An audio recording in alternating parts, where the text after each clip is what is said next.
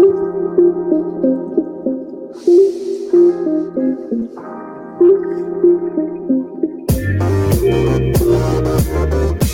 to the Wolverine Digest podcast, the best spot for objective and authentic coverage of Michigan athletics. If you want open dialogue, honest opinions, and in depth coverage of the maize and blue, this is the podcast for you. And now, here's your host, Brandon Brown, joined as always by Chris Breiler. Uh, I'm just going to start by saying go blue. Game day eve again. Game day eve again. Brandon Brown back with Chris Breiler. We got a, a great show here. Some some questions we're going to tackle. Some topics that need to be tackled. Uh, preview of the Washington game. Some picks for ourselves, and just uh, you know, just a, a general solid approach to a Friday night ahead of this.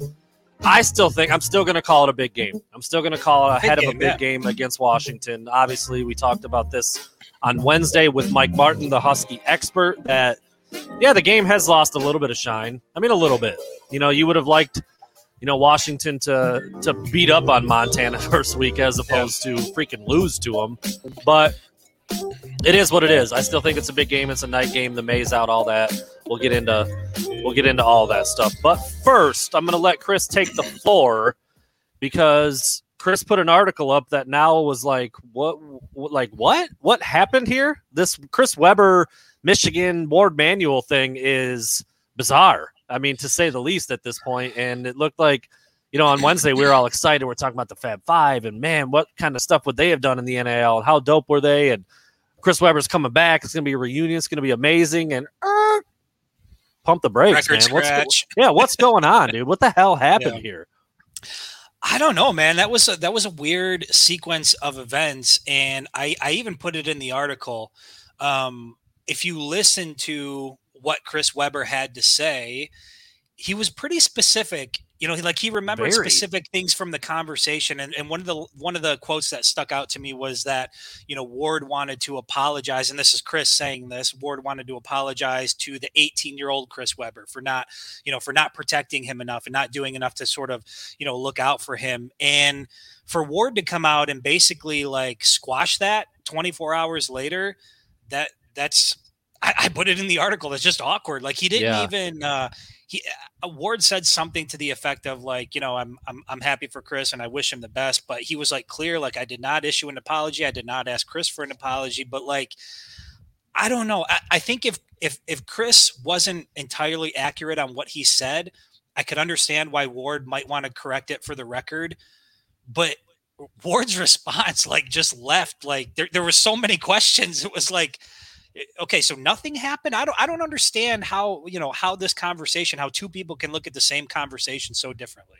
Yeah it's or, it's it's it's weird because you could you're i'm finding myself asking a bunch of questions on both side of this both sides of this like did chris webber just make this up like, is it is it? Did he just fabricate a story? But wouldn't he know it would be? Pu- I mean, he was talking to the media. Obviously, That's what I'm saying. published. Right? That's what I'm saying. Did he just make this up? Like you said, the quotes were specific. It wasn't like he just said in passing, like, "Yeah, Warde apologized, man. We had a good talk. It was great. Everything's fine." He had like specific lines in there, like specific. you said, the 18 year old Chris Webber, or I should have done more to protect you. Like, th- those are very specific details that a if Chris Webber's making it up, that's just weird as hell. Like, why? Why? Why are you saying that, knowing, like you said, that it's public and on the record, and someone's, in this case, Warde Manuel is going to say, "Dude, I didn't say that. Why did you say that?" Or B, um, if he did say that, then why is Warde denying it? It's like those are good things to say, seemingly. Like I said, I you know there I mean, is a somebody, faction. Somebody's of, lying. Somebody, I think exactly what it comes down to. Exactly. Somebody's lying there is a faction of people that aren't fond of Chris Webber, and maybe yeah. maybe Warde felt some squeeze on that. I don't know. It's just really strange. It's well, it's not like the biggest deal in the world, but like it looked like things were trending in a good direction, and everybody was going to be kind of happy. Kumbaya. Maybe Chris Webber's back. The Fab Five, cool.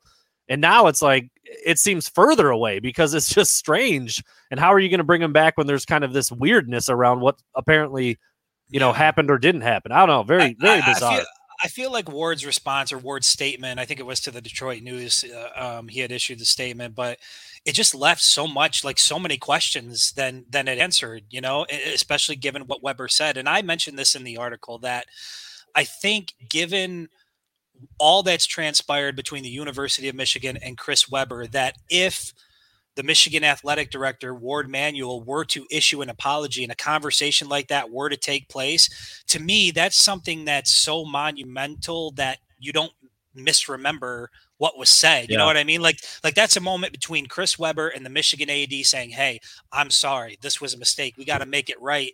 And if that didn't take place, I just I don't know how you confuse it for that. And, and so Chris Webber needs to answer some questions. I don't know when the next time he's going to be in front of the media is. I think he's actually at that Hall of Fame induction tonight, if I believe, or if, if I remember correctly. Um, but he's got to answer some questions, and Warde's got to answer some questions too. That was just a weird interaction over the last or the, that 24 hour span. An- another thing that makes me just a little confused or kind of weird about it not not confused but like makes me think like there's more going on here is that what chris webber said on behalf of Warde manuel was really nice, like yeah. very complimentary. Um, you know, an apology, being nice, being polite, being um trying to repair something, like all positive, all positive things. So for Warde to come out and denounce that, it tells me it's one of two things. Either Warde is in that camp of people who doesn't really like Chris Webber, or he's being influenced by somebody who is in that camp. Because if if you if like you agree with what he's saying or you generally feel the way Chris Webber said said it happened if he's making it up, then you just you just let it be. I mean, it wasn't yeah. bad stuff. It's not like, you know, he's out there lying on you or saying something really negative or painting right. you with, you know, with a with an ugly brush. It's like that's a good thing. That's a good thing from Webber. It's a good thing from Warde. Good thing from Michigan. Cool. Let it be. I didn't really yeah. say it, but fine. Whatever. Nobody's gonna know. No one cares. It's good. It's good. We're cool. So for the fact that he has to come out and deny it means he either doesn't dig it, doesn't dig Webber, right. or he's being told by someone above him with a fatter wallet to say, like, dude, no, you can't go out and say that to him because that's not what we think or want. Or even weird. more, even more improbable, Chris Webber just got in front of the media and completely just, lied, which, which just makes, made it up. Makes that, zero sense. That part, I mean, maybe he did that, but that part seems the least likely right. to me. I, you, you know, maybe he remembered it differently than it happened, or it wasn't as direct as he said. But again, for him to have like, he should write like he should write like dramas. You know, like he should be involved with like TV show scripts. Like again, he had very specific quotes in there, and it was literally like he was referring to his notes when he was yeah, talking. Well, yeah, yeah. Warde said this and Warde said that. You know, like so. I don't get it. So pretty strange, dude. Pretty strange. All right, we'll we'll put a pin in that for now. We'll see what comes next. I mean, I'm like still I said, hopeful. I'm still hopeful. Yeah, the Fab Five is in Ann Arbor. Uh, you know, this winter. I hope we see him in Crisler. I know they're all down there for the Hall of Fame induction, so that's kind of cool that they're all together. But yeah, this this really makes it sort of uh It looked like it was headed in that direction. Now it's a big question mark as to whether or not you'll see the Fab Five at Crisler, and I'm jacked for it. I want it. Yeah, we talked about this before. I want the Jordan gear. I want the Fab Five yeah. merch. So make it happen. So we'll we'll see. We'll keep that on the back burner for now and kind of monitor. It's not the like I said, it's not a huge deal. It's just strange. Strange how it yeah. kind of played out. You know, kind of took off a little bit today because I mean, it seemed like Warde made a point to come out and be like, "No, no, no, I didn't say all that. I did no, not no, no, say all that." so, Warde Manuel no, currently. Oh God! no, God, please, no, no, no. No! Live look at Warde Manuel. All right, so let's get into our first segment. Uh, Big Ten, big game, Big Ten, big lame. Biggest game this weekend for me, I think. I mean, the Washington Michigan game's pretty big, but it's it's mm-hmm. Oregon Ohio State, right? I mean, yeah. that is that's a big game. Um, Oregon's got a lot of talent. They've got speed. They've got some guys that can. It's at Columbus go yes it's in columbus that can go toe to toe with with ohio state in terms of athleticism and speed but i don't know you just said it. I mean in columbus we'll get to the spread a little bit later. That's part of our pick'em section but um i don't know. I think i still think ohio state is probably the better team overall. They have recruited as they've recruited better than everybody in the country not named alabama um, basically even though Oregon's really good and they're, you know, they've been pretty good and they've got some explosive players. Kayvon Thibodeaux is one of the best pass rushers in the country. I think he's a little dinged up though, if I'm not mistaken. I still think Ohio State is just, you know, they're kind of on another level. We saw the second half against Minnesota how good CJ Stroud ended up looking. They still have those receivers that are as good as anybody in the entire country. Um, it's a big game. highly ranked teams, two top 10 teams, I believe. I think Oregon's in the top 10 or they're close to it. But yeah, I just, I don't know. I think Ohio State probably is uh, feeling pretty good about where they're at with the Ducks coming to town. I I tend to agree with you, but I I will say that I think you know we thought I, I guess the way I'm looking at um, Ohio State Oregon is the way that I was looking at Michigan Washington is like we won't really know what kind of team Michigan is until week two and they play a really solid Washington team. Well, now we don't know what kind of team Washington is.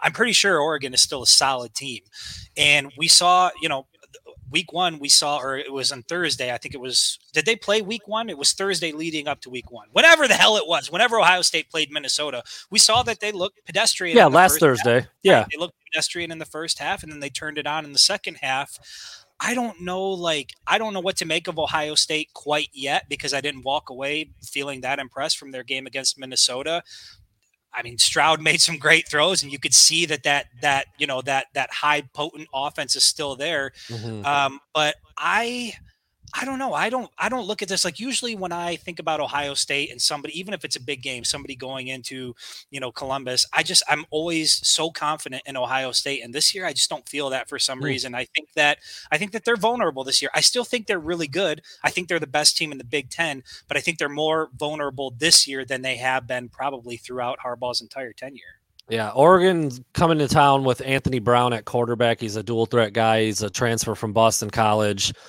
Not, you know, not uh, you know, not a sniper with his arm, but he's a good athlete. He he can move the ball. He can do some things, and they've they've got talent. They've got some speed around at the skill positions. Really good pass rusher, like I said in Thibodeaux. But yeah, I mean, that's interesting that you say that. Not quite as confident as Ohio in Ohio State as you have been in the past, and it did look a little rusty and a little slow out of the gate against Minnesota, and then they turned it on. We'll see. I mean, they're definitely going to be up for their their you know their home opener, right? The first game was at Minnesota, so they haven't Yeah. played at home yet, and they're bringing in a big opponent like Oregon. Um, Is that I don't know. four thirty or noon kickoff? I can't remember the kickoff time. We can, yeah, maybe look at look at that while Fox. we're I'll take a look. Yeah, while we're, while we're sitting here talking about some other stuff. But I think that's the biggest game. I mean, the, the Michigan Washington game had the potential to be really big, but then man, Washington kind of screwed the pooch on that one. So Well, you know, you've also got Iowa, Iowa State, and Iowa. we'll get to that one too. Yeah, and, and, and they beat Indiana. So again, this is going to be another one. Like, is Indiana that bad? Is Iowa that good? Like, I think we'll find out a lot about that that week one game between Iowa and Indiana based on what happens this week.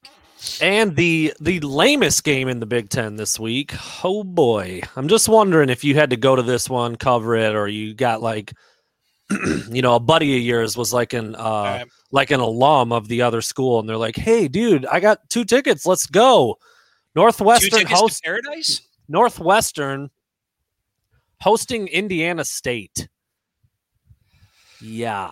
Yeah, Yeah. Uh Northwestern blows. I mean, they got they got Yeah. housed by Michigan State, who's better. I mean, they look they looked improved. There's no doubt about Yeah. it. Kenneth Walker, the running back, looked. I mean, probably could make an argument he was the best looking running back in the Big Ten, maybe the country. I mean, the dude was Yeah. a machine against Northwestern. But Northwestern coming in, we knew they were going to be pretty bad. They lost the most production of any team in the entire country. Literally, the entire FBS. They were at the bottom of who they were bringing back, and they, you know, they punched above their weight last year. Most would say so. Losing all of that, it looked like it was going to be a rough year for them. They have Hunter Johnson at quarterback. He's the five star kid. He went to Clemson, didn't work out, and he just looks like he's never played the position before. I mean, Yeah. he was bad against Michigan State, and now I don't know anything about Indiana State. They are one and zero. They beat Eastern Illinois twenty six to twenty one. I don't expect them to be all that great or have a lot of talent, but that game just screams like I don't even know what it screams. It just screams because it what time sucks. they? What time do they kick off? it's a noon game. Oh my god! Yeah, Northwestern. Well, no. It, it- well, then it, it's at Northwestern, right? So it's actually at eleven. So if you're going to Ryan Field, you got to be up a little bit early, right? You know, let me double check because maybe I'm wrong on on when that game is. I thought it was. Either I remember. I remember scrolling through the list and it was towards the top, so I just assumed it was a noon game, but maybe it's not. I can't No, it's noon. any- Yeah, Indiana Yeah. State at Northwestern noon. Yep, it is. I thought so. So But- a nice little 11 a.m. start there. You got to be on the field. You know, you're in the stands by like 10 o'clock at that point, right? Yes, sleepy. People are No taking thanks. naps. up there. Those Northwestern students are reading books and getting ready for class. They don't. Oh man, that's gonna be. Yeah. It's gonna be bad. It's gonna be bad. Um, I like I I think about like um the people oh, like Lauren Lauren Withrow. We met and we met her in person. She used to do some work for the site for the Wolverine Digest site, and she's now running the Northwestern site. I just I think about like having to cover that game, man. Like, ugh, Brutal. find something else to do. Find we are, an we intern. are very fortunate. I mean, think about what Yeah, man. I mean, like even next you know? week, Michigan's hosting Yeah. Northern Illinois. That's going to be a bloodbath, but it's still Michigan football. Still the big house. It's still Yeah, spectacle. The fall in Ann Arbor. I mean, it's it's awesome. But very fortunate. Yeah. yeah. like Northwestern, that's one of the few away venues I've been to. It feels like a big high school. Like you're down. Yeah. It's it's grass first of all, which is just weird nowadays. I don't hate it. But when you're down there, I was actually on the field for that game a couple years ago taking photos. So walking around in the grass, it was a little wet. My shoes got all messed up. I remember like, where the hell? What are we doing here? What Were you looking at? Were you looking at the is field with your monocle? Like, what the hell? What Yeah, kind it was- brand of football is this? It was strange. It's a strange feel, and then you bring in you bring in an opponent like Eastern, uh, or I'm sorry, Indiana State. You know, after getting beat by 17 by Michigan State, it's that could be a snooze fest right there. Yeah. That could be a snooze fest. So we'll we'll see what that ends up looking like. But yeah, that's the that's the lamest game on the slate to me this week, and we'll see. uh We'll see how that ends up going. Um I'm trying to think. I think Northwestern was the very first Michigan game I ever went to. That's why I was. Do you remember the very first Michigan game you ever went to? Who who it was? I don't. I'd have to go back and look at photos and try to figure out which game it was and who I was with. But I mean, the the earliest game I can remember is shit. Maybe like UMass was an opponent. I don't know. Hmm. Okay. I don't- it, it, was a while ago. Yeah. Yeah, yeah. Northwestern. Pretty sure that was the first game I ever went to. Anyway, Northwestern's going to have. I I like Pat Fitzgerald, but I think they're going to have a really Yeah. really rough year. Like I don't know if they're going to beat anybody in the Big Ten. Honestly, like I you know if you if you put them up against like even Rutgers right now, I think I'd lean Rutgers. I do. so Well, I think it's going to be a long. They look pretty damn bad against Michigan State. That's for Yeah. sure. Or Michigan State's that good. Again, I have no. yeah, idea. we'll see. We'll see. Michigan State playing Youngstown State this weekend, so not a big test for them either. But uh, you know, we'll see how it looks. We'll see how it looks. All right, let's talk about a couple of these games. We just mentioned Oregon at Ohio State. Great game. I think it's going to be a really good game. Well, maybe not a really good competitive game, but fun to watch. I think there's going to be big plays. You're going to see future NFL guys out there. There's going to be talent. You're going to have CJ Stroud figuring it out more. You're going to have Anthony Brown running around. But, dude, Ohio State is favored by 14 and a half in that game. Place your bet, Chris Breiler. Place your freaking bet. Minus 14 and a half for the Buckeyes against Oregon. I'm going to take the under. Right. I yeah, I don't I just I like I said before, I don't think Ohio State is the Ohio State we've come to expect. That doesn't mean not to say they're not good. Like they they're good, they're elite. But you know, Oregon's a pretty good team too. It's an early season matchup. It's going to be a big game, and I think it's going to be close. I'll take the. That's that's a lot of points. That's a Yeah. lot of points. I mean, they, you know, the line was 13 and a half against Minnesota. Yeah. And they Yeah. covered by they barely covered. They barely they won by 14. So to, to think that the line's even bigger than that against Oregon, I know it's in Columbus. That changes the dynamics a little bit, but that you know they know things out there in Vegas. I know, man. Those They dudes know. don't. They don't. Yeah. They're not in the business of losing money. I get it. I get that. But that is a. That's an interesting line. I don't know. I think if I was mashing some money down on that one, I'd go with Oregon in the points. But I, Yeah. I think I'm staying away from it because I think you're right. I mean, so much of what we're going to learn about all these teams in week two is going to really set the tone for the rest of the season. Yeah. We've been talking about that with Washington for a while, and um, I think you know we're really going to see that a little bit this weekend. We're going to see just how good Michigan is, just how good Washington is. I'm gonna turn that music down a little bit. It's re- it's really loud for me. I don't know. We've talked about this before too. For the viewers and the listeners out there, my headphones seem to be jacked up. Whenever Chris is talking, he's super loud.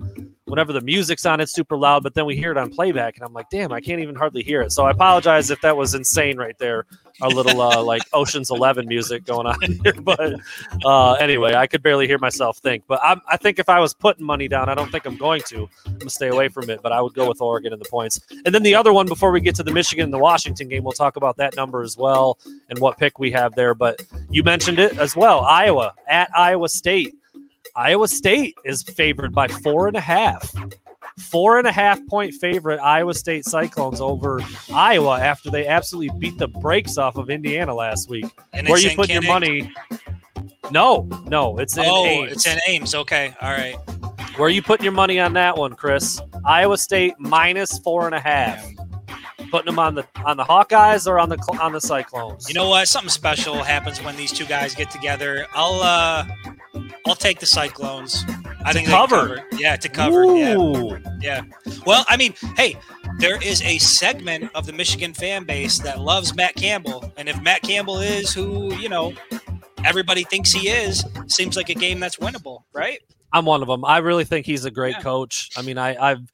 It's so it's so funny to me, man. It's so funny to me when I see all these people who are like, you know, they they uh, I, I screwed that up. So all these people that are like, you know, okay, yes, there's a big group, there's a big chunk of people who likes Matt Campbell and says like, oh, I wish he would be the coach after Harbaugh's gone, or get Harbaugh out of here and get Matt Campbell in here, and then people will say like, Matt Campbell's done this and Jim Harbaugh's done this, like to try to make a point. Like, dude, it's freaking Iowa State. Yeah. That's like comparing Vanderbilt to Auburn or Vanderbilt to Georgia. It's not on the same plane, dude. He has had one four star recruit the entire time he's been there.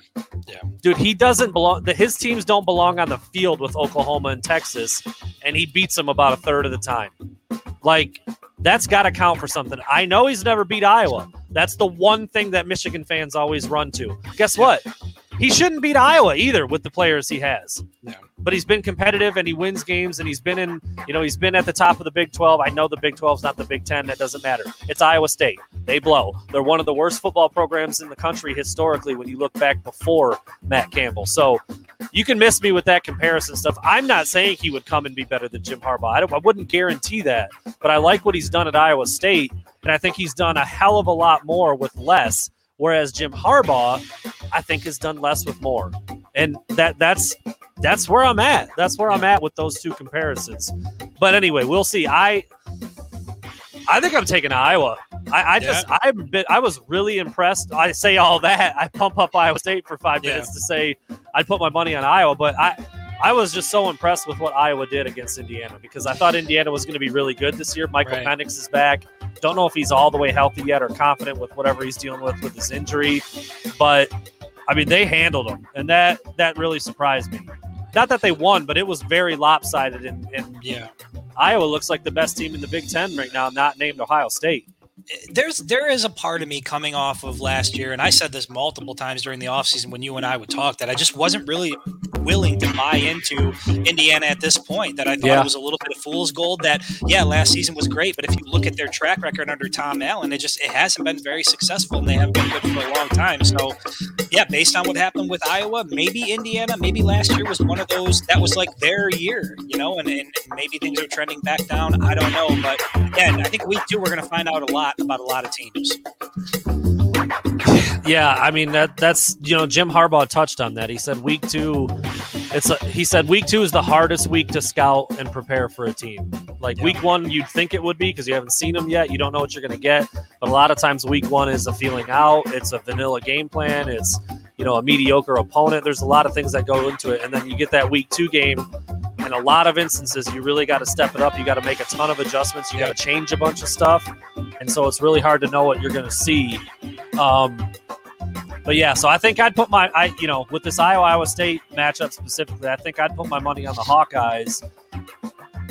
I mean, you know, maybe it's only a three point win for Iowa State. That would that would win the bet, or you know, Iowa's certainly good enough to win that game. They they, Yeah. I mean, they have. Like I said, Matt Campbell hasn't beaten Iowa yet, so obviously that usually goes that usually goes one way. So we'll see how that looks. It's a game I'm intrigued by in a big way. Obviously, a Big Ten opponent, and then Matt Campbell. That intrigued there about I don't even know if he's a realistic target for Michigan as as the head coach if that situation ever were to arise. I've heard that he would be interested from somebody I trust very much, but it's not a thing right now. So, but you know, there's a seed. Everybody's got a little bit of a seed planted back there when it comes. to Everybody in Michigan so- always kind of has a little bit of an eye on what's going Someone. on at Iowa State. and some as and right now it's it's Matt Campbell. So Yeah. we'll see how that goes. That's all I've got for place your bets. Week two, it's a pretty weak slate across the, Yeah. across the country. Um, there were some really big games week one, a little bit of a step back during week two. Washington, Michigan was supposed to be one of the bigger ones. We'll talk about that to close out the pod. But uh, that's it. That's all we got on place your bets this week. I hope we can get a lot more in the weeks to come. Where we can Yeah. slap down some money and tell you guys how to get rich, bitch. that just came out of me. I now there's even- there's the there's the drop right there. I did right? not.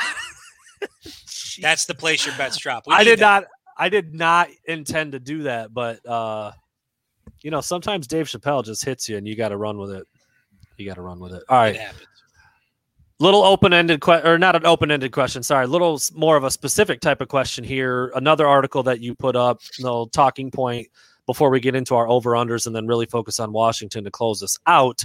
Jim Harbaugh nearing a big win. He's he, he's approaching a number that is pretty special. I mean, it's a you know we've said this a lot, man. Jim Harbaugh has won a lot of games. He's averaging you know eight, nine, ten wins a season, sixty nine percent win percentage. I feel like it should be a little higher, and I feel like he should have some bigger wins. But he's won the majority of his games by quite a bit, and that has allowed him to reach this total. Chris, what is Yeah. Jim Harbaugh grinding for this weekend? So if he if he gets the win this weekend, it'll be his 51st win, um, and that'll tie him with uh, I believe Bump Elliott uh, with 51 wins as well.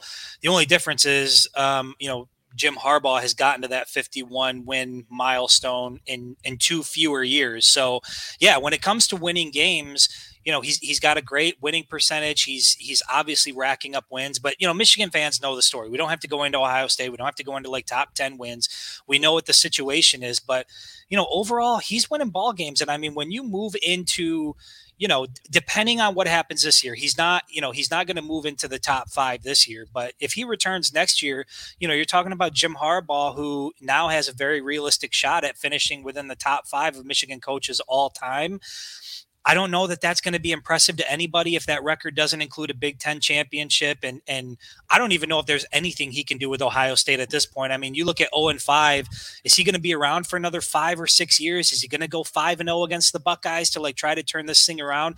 I just don't think there's enough time for him to ever finish out his career with Ohio State being viewed as like a positive thing with with you know him and Michigan and the rivalry and all of that stuff. I just don't think there's enough time. So yeah, but when it comes to wins, he's obviously moving up. Um, you know, he's he's putting his name along some of the best to ever do it, and and you do have to give him credit for that. I know it's difficult because the big big wins haven't been there, um, but he's still taking care of business to a certain extent, and you can't hate him for it. Yeah. Yeah. I mean, it's, uh, yeah. I mean, like you said, if you end up being in inside that, you know, top five, top four all time at a place like Michigan, like that's, you know, that, that says Yeah. something. I mean, like you said, you could get into all the, all the shortcomings, but there, there's some success there too. And yeah, I mean, you know, that would be a, that would be a nice place to etch your name and, and just, you know, say you did what you did. I mean, uh, you know, if he finishes however long he stays at Michigan, he doesn't have a win over Ohio State, though. That's going to be that's be it. That, be the that's number the one. Yeah, that is the legacy, and that's it is unfortunate on some levels, but there's no doubt that's what he was brought there to do.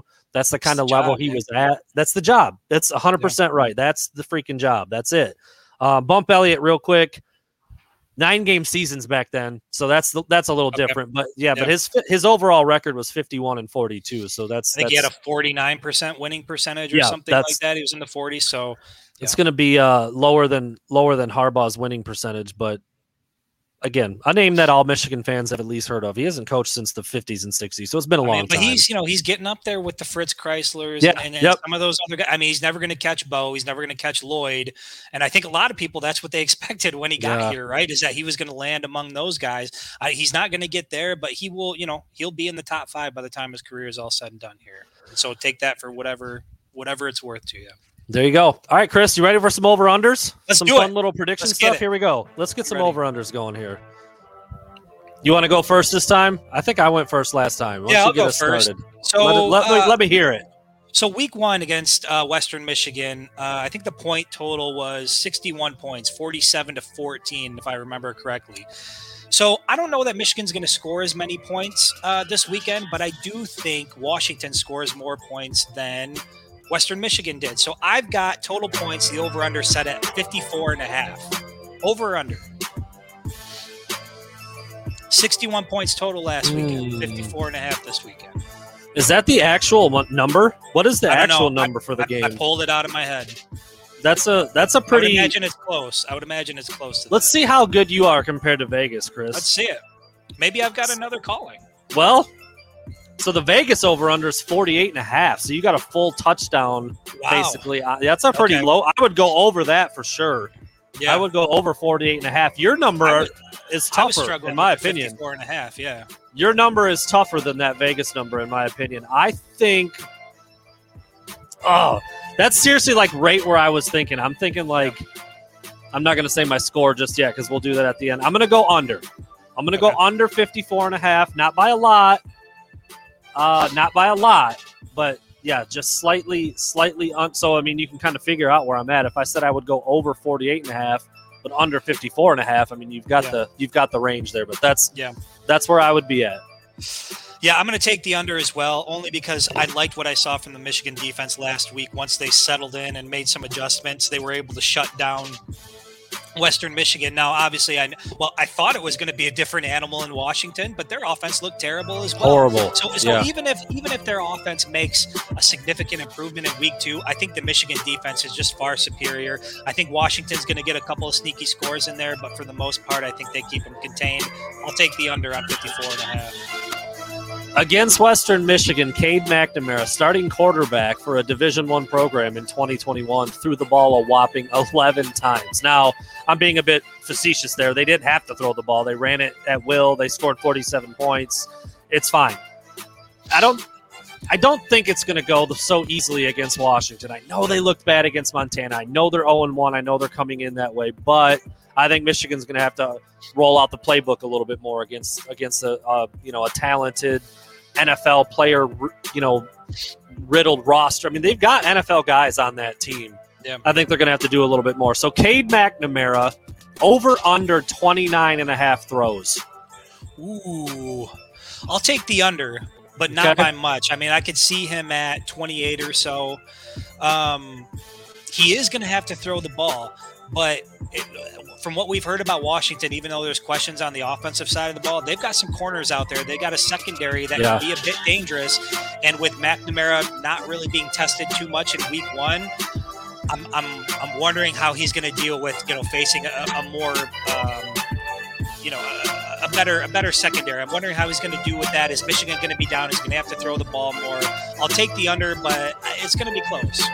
I'm with you. I'm also thinking the under, but just by a by a throw or two. Honestly, Yeah. like if he finished the game with 28 or 29 attempts, I'd be. That's about the wheelhouse I see him staying in. I don't think you know. I don't think they're going to ask Cade. We, I mean, we.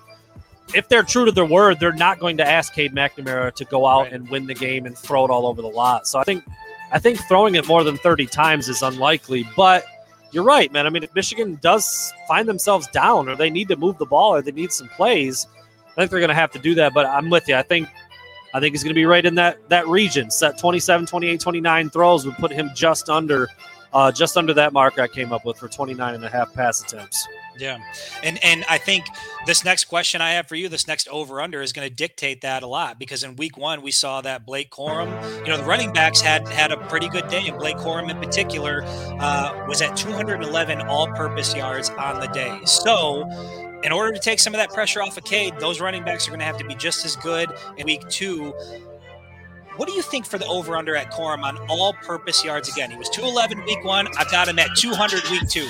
That's so fun. That's my question. That's exactly what I had next. What do I had What'd you set it at? I didn't I didn't include the re- include the return yards. I just Okay. to me that doesn't really factor into how effective he's being or what the offense is doing. It's great. I mean, I I love him returning kicks, and I think he's going to make some Yeah. plays back there. But I think in the grand scheme of like the game overview to include that as a part of his all-purpose yards, I just personally didn't have it. So I had just his rushing and receiving yards at 100.5.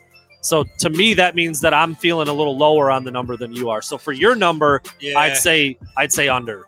I would Under, say okay. under. I think he's going to be Under, if you're including the you know he had an 80 yard kickoff return. I mean that's not like you don't just yeah. take that away.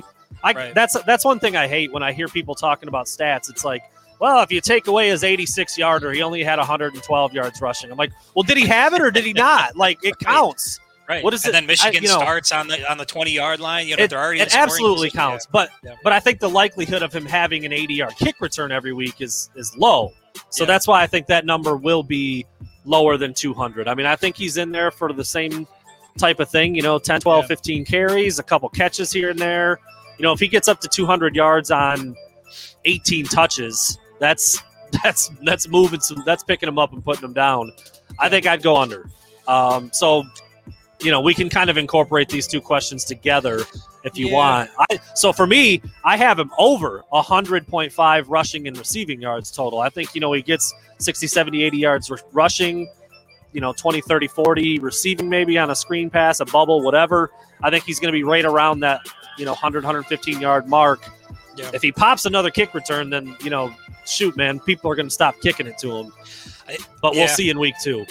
I mean, I'm I'm going to take the over on both. I'm going to take the Okay. over on both because you know, partially because Ronnie Bell's out, partially because I think that the atmosphere is going to be electric.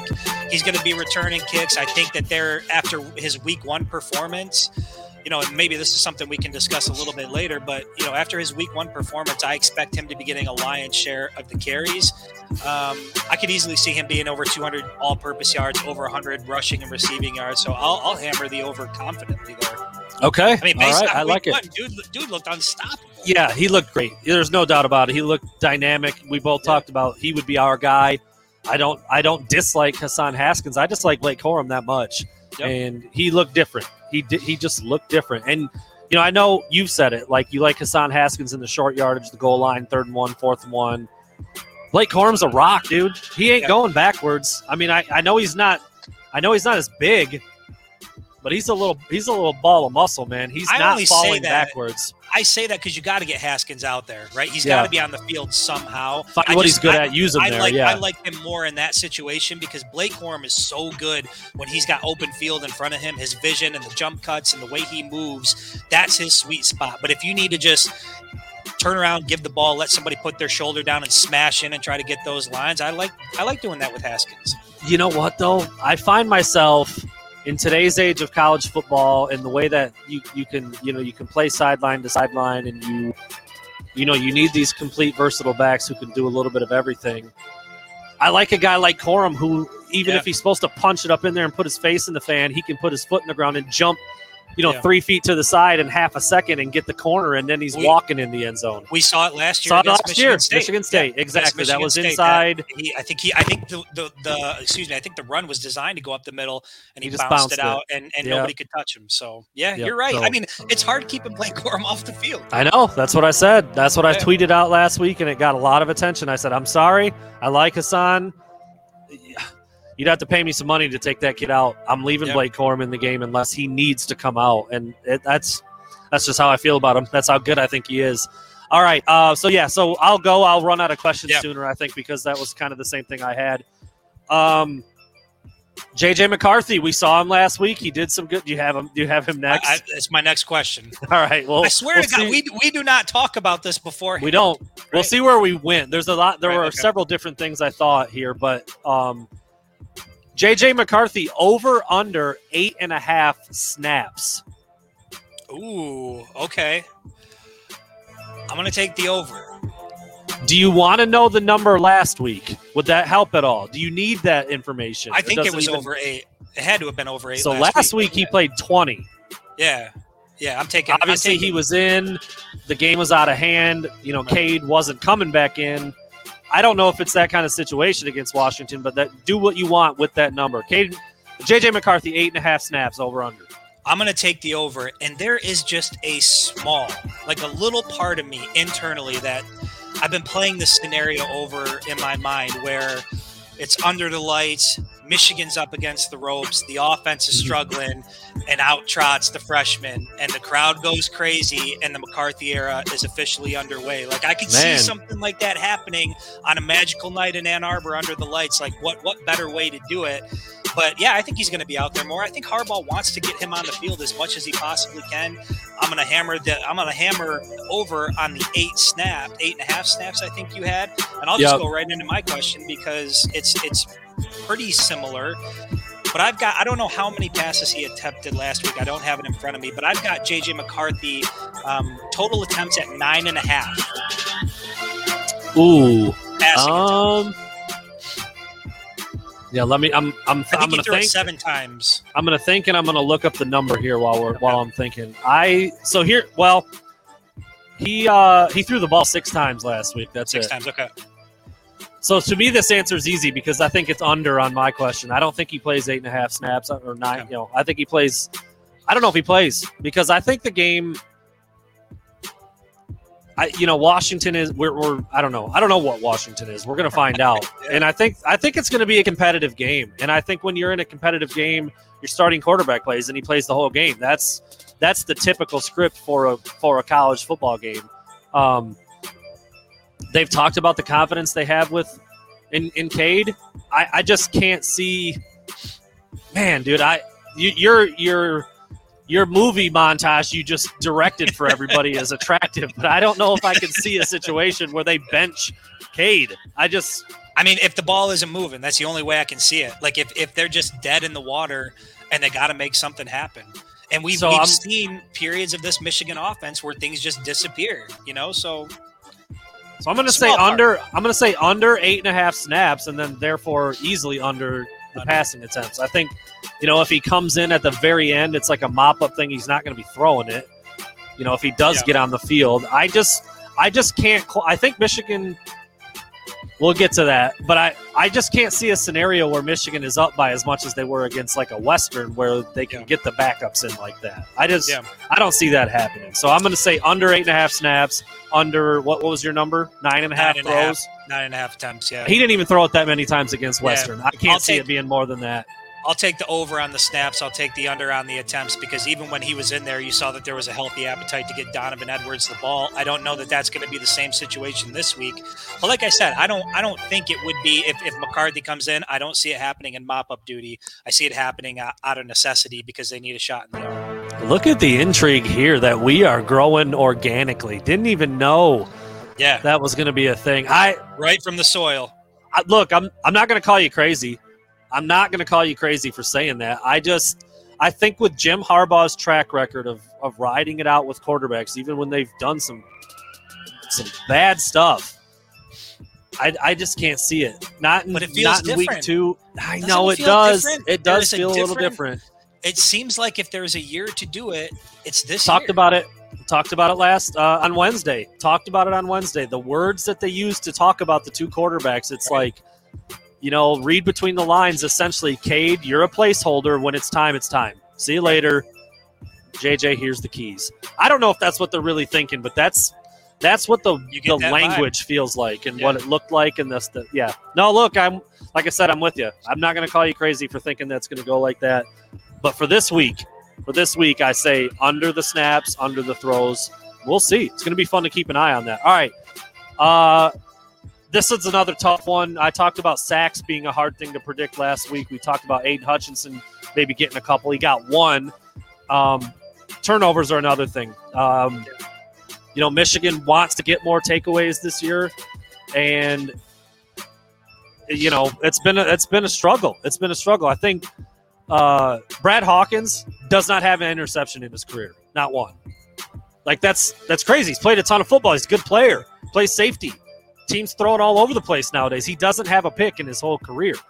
That you know that's just crazy to think about. I'm not trying to trying to bash Rudy. It's just hard to believe that in today's day and age that that's how that goes. But anyway, so specifically, not Brad Hawkins, Daxton Hill. He's in coverage. He's locked up. He's doing a lot of different things. He talked about it this week, disguise, disguising coverages, confusing the quarterback, making jumps on the ball. They're playing some more of these sit down zones. I can see an anticipation play where Dax runs in front of something and he's off to the races. Daxton Hill over under a half. So either basically he's getting one or he's not. Over under Yeah. half a takeaway against Washington. I'm going to take Is- the under. Okay. Confidently take the under, just because we, I, I haven't seen it from him yet. Like there's Mm-hmm. flashes of it. You he, you know he's around the ball. You know he's got he's got the, the the makeup to be that guy that everybody thinks he can be. But until until we see him have that breakout game, I'm I'm gonna go the under a lot when it comes to Daxton Hill. Okay. You know, I went out on a limb last week during warm-ups and said, you know what? AJ Henning's going to score a freaking touchdown today. He looks good. He looks fast. He looks like he's getting after it, and he did a long one. Uh, I'm going to do it again. I'm going to take the over. I think Daxton Hill gets his hands on a ball this week and and and turns into an offensive player for a moment. I don't know if he's taking it back. I don't know if he's going to make four people miss and show that dynamite speed that we haven't really seen, other than Yeah. you know watching. him. He was phenomenal last week. The tackles that he made, the space he covered, you know, playing in the slot basically the whole game, running around with number four for Western Michigan. His role is different this year. I just think he he's close. I think he's going to get close. You know, they talked about wanting to do it more, wanting to put guys in a position to make, you know, to make interceptions and to get their hands on the ball. I'm going out on a limb, man. Daxton Hill is either going to pick a pass off or scoop up a fumble and turn into a runner uh, for the really for the first time in his career. I think he Yeah. he caught a pass right on a fake punt. I think as a true freshman, Uh, yeah, it was a. that was about punt. it. Right. Yeah. So I mean, get him in a jet jet sweep. I, I just want to see what he can do. cool, like. I, I, you know, like you can watch him out on the defensive side of the ball, and you can see how gifted he is athletically. But I want to see him with the ball in the hands, man. We, we you know, we hear about the athleticism and the speed, and you just haven't been able to see it. So it's been a bummer. I will I will say he's going to get one. He's going to get a takeaway this week. All right. I'm looking think- forward to it. I hope that happens. Are you out?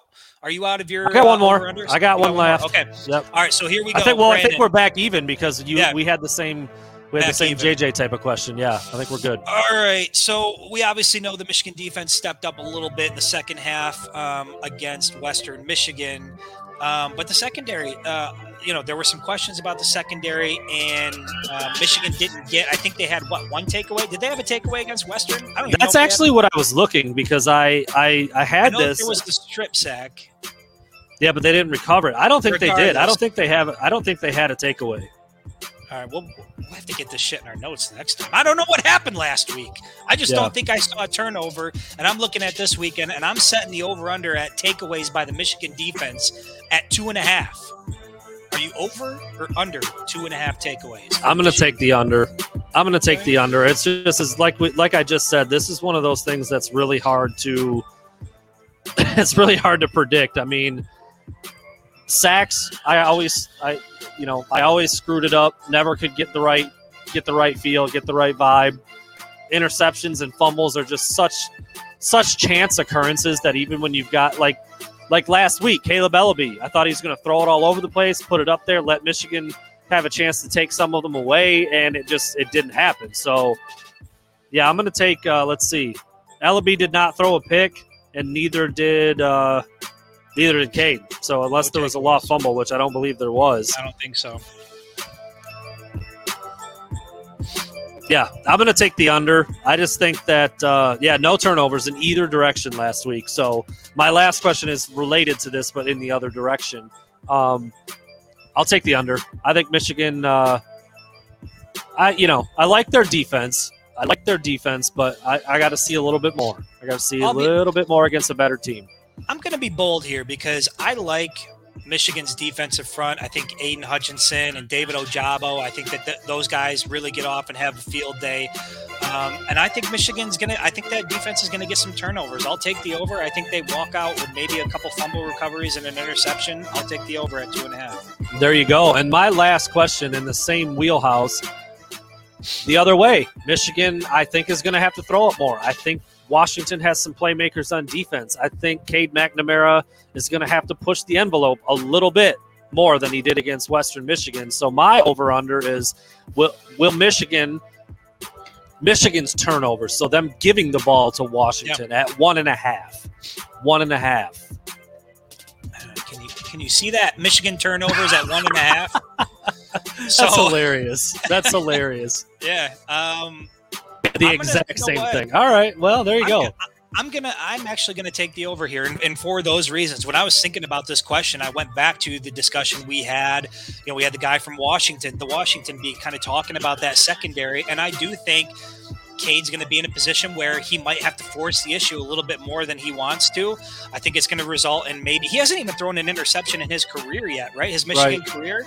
So yep. I think he gets his first interception. I can see there being like a trouble with a snap exchange or whatever. I'll take the over. I think they're going to have two turnovers. Not looking forward to it, but I just think there's it's it's going to be more intense everything the crowd's intense the environment's intense the game is intense i think there's going to be a couple mistakes I'm with you. I actually think it's going to be about an even turnover battle, like two and two. Like they, you know, both teams playing a more talented team this week. Obviously, Washington really stubbed its toe coming out of the gate, but it's a different animal when you're coming to Ann Arbor. You're in the big house. You're playing against Michigan. You know, if if Jim Harbaugh's uh, comments were correct, the Washington players have had this one circled. Like like you just said, the intensity is going to be higher yeah. by you know by a thousand percent compared to what both teams saw in week one. I mean, I know Michigan was at home and they were excited, but it was Western. This right. is a night game. This is Washington. This is big stage. This, this is, is ABC. It's a big deal, dude. And I think I think both teams are going to be seeing that and feeling that. And you're waiting around all day. You know, seven, eight. It's an eight o'clock kickoff. I think eight o'clock, eight o'clock yeah. kickoff ready to get after it. I think both teams are, you know, going to cough it up uh, once or twice, but I'll, I'll say twice. I think I think Michigan might turn it over twice. I think Washington might turn it over twice. So yeah, I'll go with the over on Michigan's turnover set at one and a half. So there you have it. And we're out of questions because we doubled each other up like two times. Doubled up because we say the same thing every time. So and, let me uh, let me ask you this. So we have spent. I mean, man, we've spent the entire off season talking about this game and we came up with our you know our predictions for what the season was going to be what the record the win totals were going to be you got them at seven i them at nine. We kept pointing to this game as the fork in the road the pendulum that was either going to mean a seven win season or a nine win season. I know we talked about this a little bit on the last podcast but i'm just i'm wondering like if michigan goes out and gets the win against washington and you know, it's a hard fought game. You know, it's it's not a blowout, but it, Michigan gets the victory. Do you feel as confident about moving that number north? I mean, I know you'll move them up to eight, right? Because they're they're getting a win that you didn't account for. But do you mm-hmm. see them as more approaching maybe that 9, 10 win mark as as improbable as it seemed, you know, three or four weeks ago? You know, I've thought about this already because with I Indiana said, too, right? Indiana is, is is another part of that. Yeah, that that's exactly what I was going to say. I thought about that because I've always said like if if Michigan can beat Washington, then I think I suddenly would feel good about them beating Indiana at you know at home. They got you know they lost by 17 to Indiana last year in Bloomington. That's that's a pretty one-sided. That's that's a dominant win in college football. You beat a team by 17 points, that's a dominant win.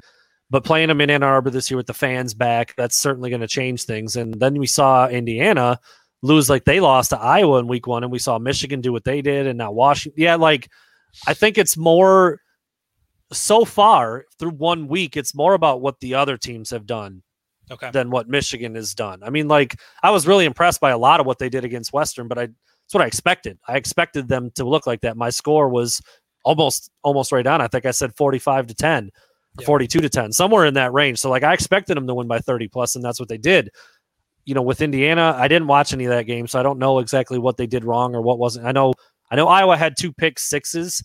Those aren't like fluke plays, but you're you can't count on two pick sixes every week. So even though that was pretty lopsided, I think Indiana's probably a little better than they looked right there. And same thing with Washington. Like, what the hell are they doing losing to Montana? What are they doing? So man, dude, you know what? Even even up until like Wednesday, and this is we'll, we'll kind of wrap up. We'll wrap up here as we as we transition right into this topic. Even as we were moving through the week, when we got to Wednesday, I was still, I was still gonna stick to my guns and what I told myself, and that I was gonna pick Michigan to come up just short against Washington until they showed me that enough things had changed from last year. Because after they lost to Michigan State, I picked them to win again, and they lost again. And I think I might even done it one more time. And I'm like, dude, I'm done. I'm done picking them just because I want them to win. And I feel like they should because they're Michigan and because they recruit this way and because they have this and they have that. And I just said, I'm I'm not gonna do it anymore. I gotta I got to break that that thought process that Michigan just should win because they Yeah. didn't last year and it looked really bad at times. But dude, hearing hearing Mike Martin on Wednesday pick Washington to lose by 13 Yeah. really changed my mind because I think you know I didn't I didn't wa- I watched some highlight cut ups of the Washington game. I- I didn't really take much away from it. I don't really know what I was watching. The offense looked really pedestrian and vanilla. Like I was watching the players from Montana. I'm like, I can't believe they're losing to this team. Like, what are they? Yeah. What is happening? How is this even possible? So I just, I just don't think. I don't think they're that good. I don't think Washington's. I don't know how a team with talent can lose that game Yeah. you know, even if they laid an egg, you you you win it 14 to 10 or you win it 20 to 17 or so. They lost. They Yeah. lost to freaking Montana. So I don't know. Did I even answer your question? I'm just talking out of my ass here Well, because I, I- really? I'm, I, I find myself I do okay, I remember what you asked. I find myself shifting slightly. And I Yeah. do ha- I, I I am going to pick Michigan to beat Washington now. So when so two days ago I wasn't. Right. So now, so now Brandon Brown is at an eight-win Michigan team, and with you know with uh, Indiana sort of up in the air. I mean, man, uh, you know we're we're not even to week two yet, and we're already starting to look at this team as like eight, nine, ten wins. When beforehand it was like the bottom could fall out. You know, and I just I'm worried that like we're gonna get through this weekend. And we're going to be sitting here on Monday and we're going to like, I don't know. I don't know what to think. Like, I don't know who Washington is. I still don't know who Michigan is it's just been a really weird start to the year given the way certain things have happened Mhm. and uh you know but again that's the beauty of college football and and it's fun and it's interesting but for guys like us who you know have to like analyze it and talk about It's it, it- hard. it sucks it sucks you really have no tough, idea what to man. It's tough. yeah Yeah, I uh well, let's let's go there. Let's talk predictions. Let's talk what we think we're going to see tomorrow night. I keep switching the score around too. I don't I don't know if I've gone back and forth on a game in my head more than I have this one since I've been doing this as a job. yeah I am going to say Michigan 31-21. 10 point win, cover the six and a half point spread that we mentioned earlier. I don't actually know if I said the number. We said we'd get to it. Michigan is favored by six and a half over Washington in the big house tomorrow night. I think that's a pretty reasonable number because I, I, you know, when I think about how the game could play back and forth and what might happen, we talked about maybe a turnover here and there both ways. Yeah. You know, see what Cade can do if he has to air it out 25 plus times. What's that going to look like? No Ronnie Bell. You know, what are you going to get out of the running backs in week two? Is that O line going to hold up against bigger, more talented guys? I see it going back and forth a little bit. I see like a seven to 10 point game. So Yeah. I say 31 21. And I swear to God, if they make me look stupid this time, I'm not picking them again for the rest of the year. Mark Yeah. it down. Mark it down. uh i've got i've got michigan 34-17 Okay. so That's pretty- you know, I- That's pretty dominant. it, it is pretty dominant, but I think it it it looks worse than what it really is. I think Washington 17, a bulk of that, you know, 14 of that comes in the first half, and maybe we see a first half like we saw with Michigan and Western. I think it was 14 to 10 at the half, right? And then Michigan came out, took care of business, and then it looked not even, you know, close. It Was it 14 to 10 or 14 to 7? What was it? 10 to 7? What the hell was the halftime there score? a field goal right before the Were half? we at the game? Did we see the game? Because I don't remember anything from it. Wait, last week. no, it was week? close. Last week, Western Michigan. Oh, Michigan last week. going into the half. It was close going into the half, wasn't it? Yeah. Yeah, it Michigan was. settled but- for a field goal. Maybe it was 13-7 at the time.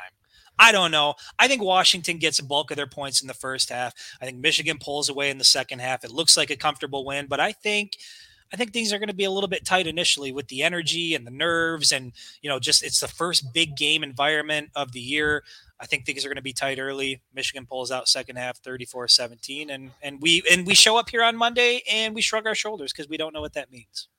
Yeah, yeah, yeah. We'll see. And like, so obviously, Washington was one of the games I had circled as a loss before the season started. Now I'm shifting from that, so that would put me at eight and four. Yeah. and I'm not coming off of that yet because we still have some time to see Indiana a couple more times and see what they're really all about and what was that game all about. And yeah, there's a couple good comments in here. Um, you know, Penix. He, that's right. He didn't have an offseason. Like people weren't, they weren't sure if he was going to be ready to go for the opener, and he was. So he wasn't he wasn't up to full speed. He wasn't up to his his natural normal self. you know, the two pick sixes, I, Iowa, you know, they dominated the game. They dominated the game. I don't know if you're going to see that from Indiana for the rest of the season, but that's what happened in week one. So I, I don't know. Right now, I I'm I have it as a loss. If Indiana comes out and looks pedestrian and Michigan keeps dumping 40 burgers on people, I'm gonna have to, have to change my mind. And that's Yeah. that's where we've been at all year. I said this week two game is gonna be huge. And what happens? Now on the flip side, if Michigan finds a way to lose this game tomorrow, then I'll shift the other way because I don't think Yeah. Washington's very good. I don't know how they can be very good and you lose to a, a Montana in the opener. And so if Michigan loses that game, now suddenly I'm looking at a you know a, suddenly a weird game at Michigan State where they look a lot better and they can run the ball and they've got some Right. defensive line presence. You know that that to me was a win all year long. I'm like that's a win. Yep. It's it's I know last year was crazy, but it's still we it's still year two under Mel Tucker. It's still a rebuilding roster. They don't have all their pieces. That's a win for Michigan. Um, but now, even actually even right now, without tomorrow's result in the books yet, I Yeah. I still think that game's a lot more troubling than I thought it was before the season st- season And started. I thought So- Wisconsin on the road at Madison was a guaranteed loss, but then I There see you go. State go in there and handle business week one. I'm not. God, so that's sure, fun, so- isn't it? College Man. football. Damn, it's No fun. idea. It's. Man, it's fun. Ah, I can't wait. I can't wait to see great tomorrow. job we have, man. Yeah, dude, it's not bad.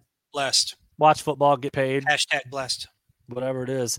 All right, I'm gonna put on the uh the smooth hip hop to take us out in our last topic. How good do you think this maize out's gonna be tomorrow? They have pumped the shit out of this thing, It- man. you know? Everybody, everybody, it better be impressive. I saw somebody saying like, "Yeah, we're we're it's circulating social media, but the people on social media don't need to." It's like the other, you know, like so. I know that the people that are plugged into social media, I trust that they're going to be in maize. But man, the way this has been talked up over the last week, I think we are going to see an electric atmosphere at Michigan Stadium, especially given the fact that everybody is just coming off of a year off, the pandemic. I think it's going to be a quite the environment. And I saw that comment, James Baxter. Yeah, I see it, Baxter. I would like it. I would be happy to be wrong. I'd be happy with 27-7 at that. No, that's what the score was last week. That we didn't know what the hell we were talking Oh! about. Was You still don't. You still you still don't know what you're talking about. All right. I didn't think it was that lopsided either. I didn't remember it being that bad. But anyway, 27. noobs. Jesus. There was a lot There going go. on. There was a We were trying to figure out life up there, dude. We were just. Life in the zone. in the zone, Yeah. man. I think we'd be remiss if we didn't. I I had this written down, but we're already getting over an hour, and I have a story up on it if you want to check it out. Tons of detail, all the biggest names and all the visitors for this weekend. Yes, this is a massive recruiting visit weekend for Michigan, and I think. You know, with Michigan being the favorite now and looking like they could get a big win, there's a couple big time targets from Seattle coming to this game. A couple, Yeah. you know, multiple five star kids, including Domani Jackson and Walter Nolan. Michigan goes out and wins this thing tomorrow. It is going to be a party, a party for those recruits in town, and it's going to be for the for the first time in a long time when Michigan loaded up the visitor list for the biggest game of the year. It could turn into a positive thing because Yeah. unfortunately, in recent years, it's gone the other way. So check that out on WolverineDigest.com. We will be back on Saturday, either before or after the game, maybe both. Yeah, we'll Who see. knows? Who knows We'll what see. the hell we're going to do? Thanks for listening, everybody. We'll be back on Saturday.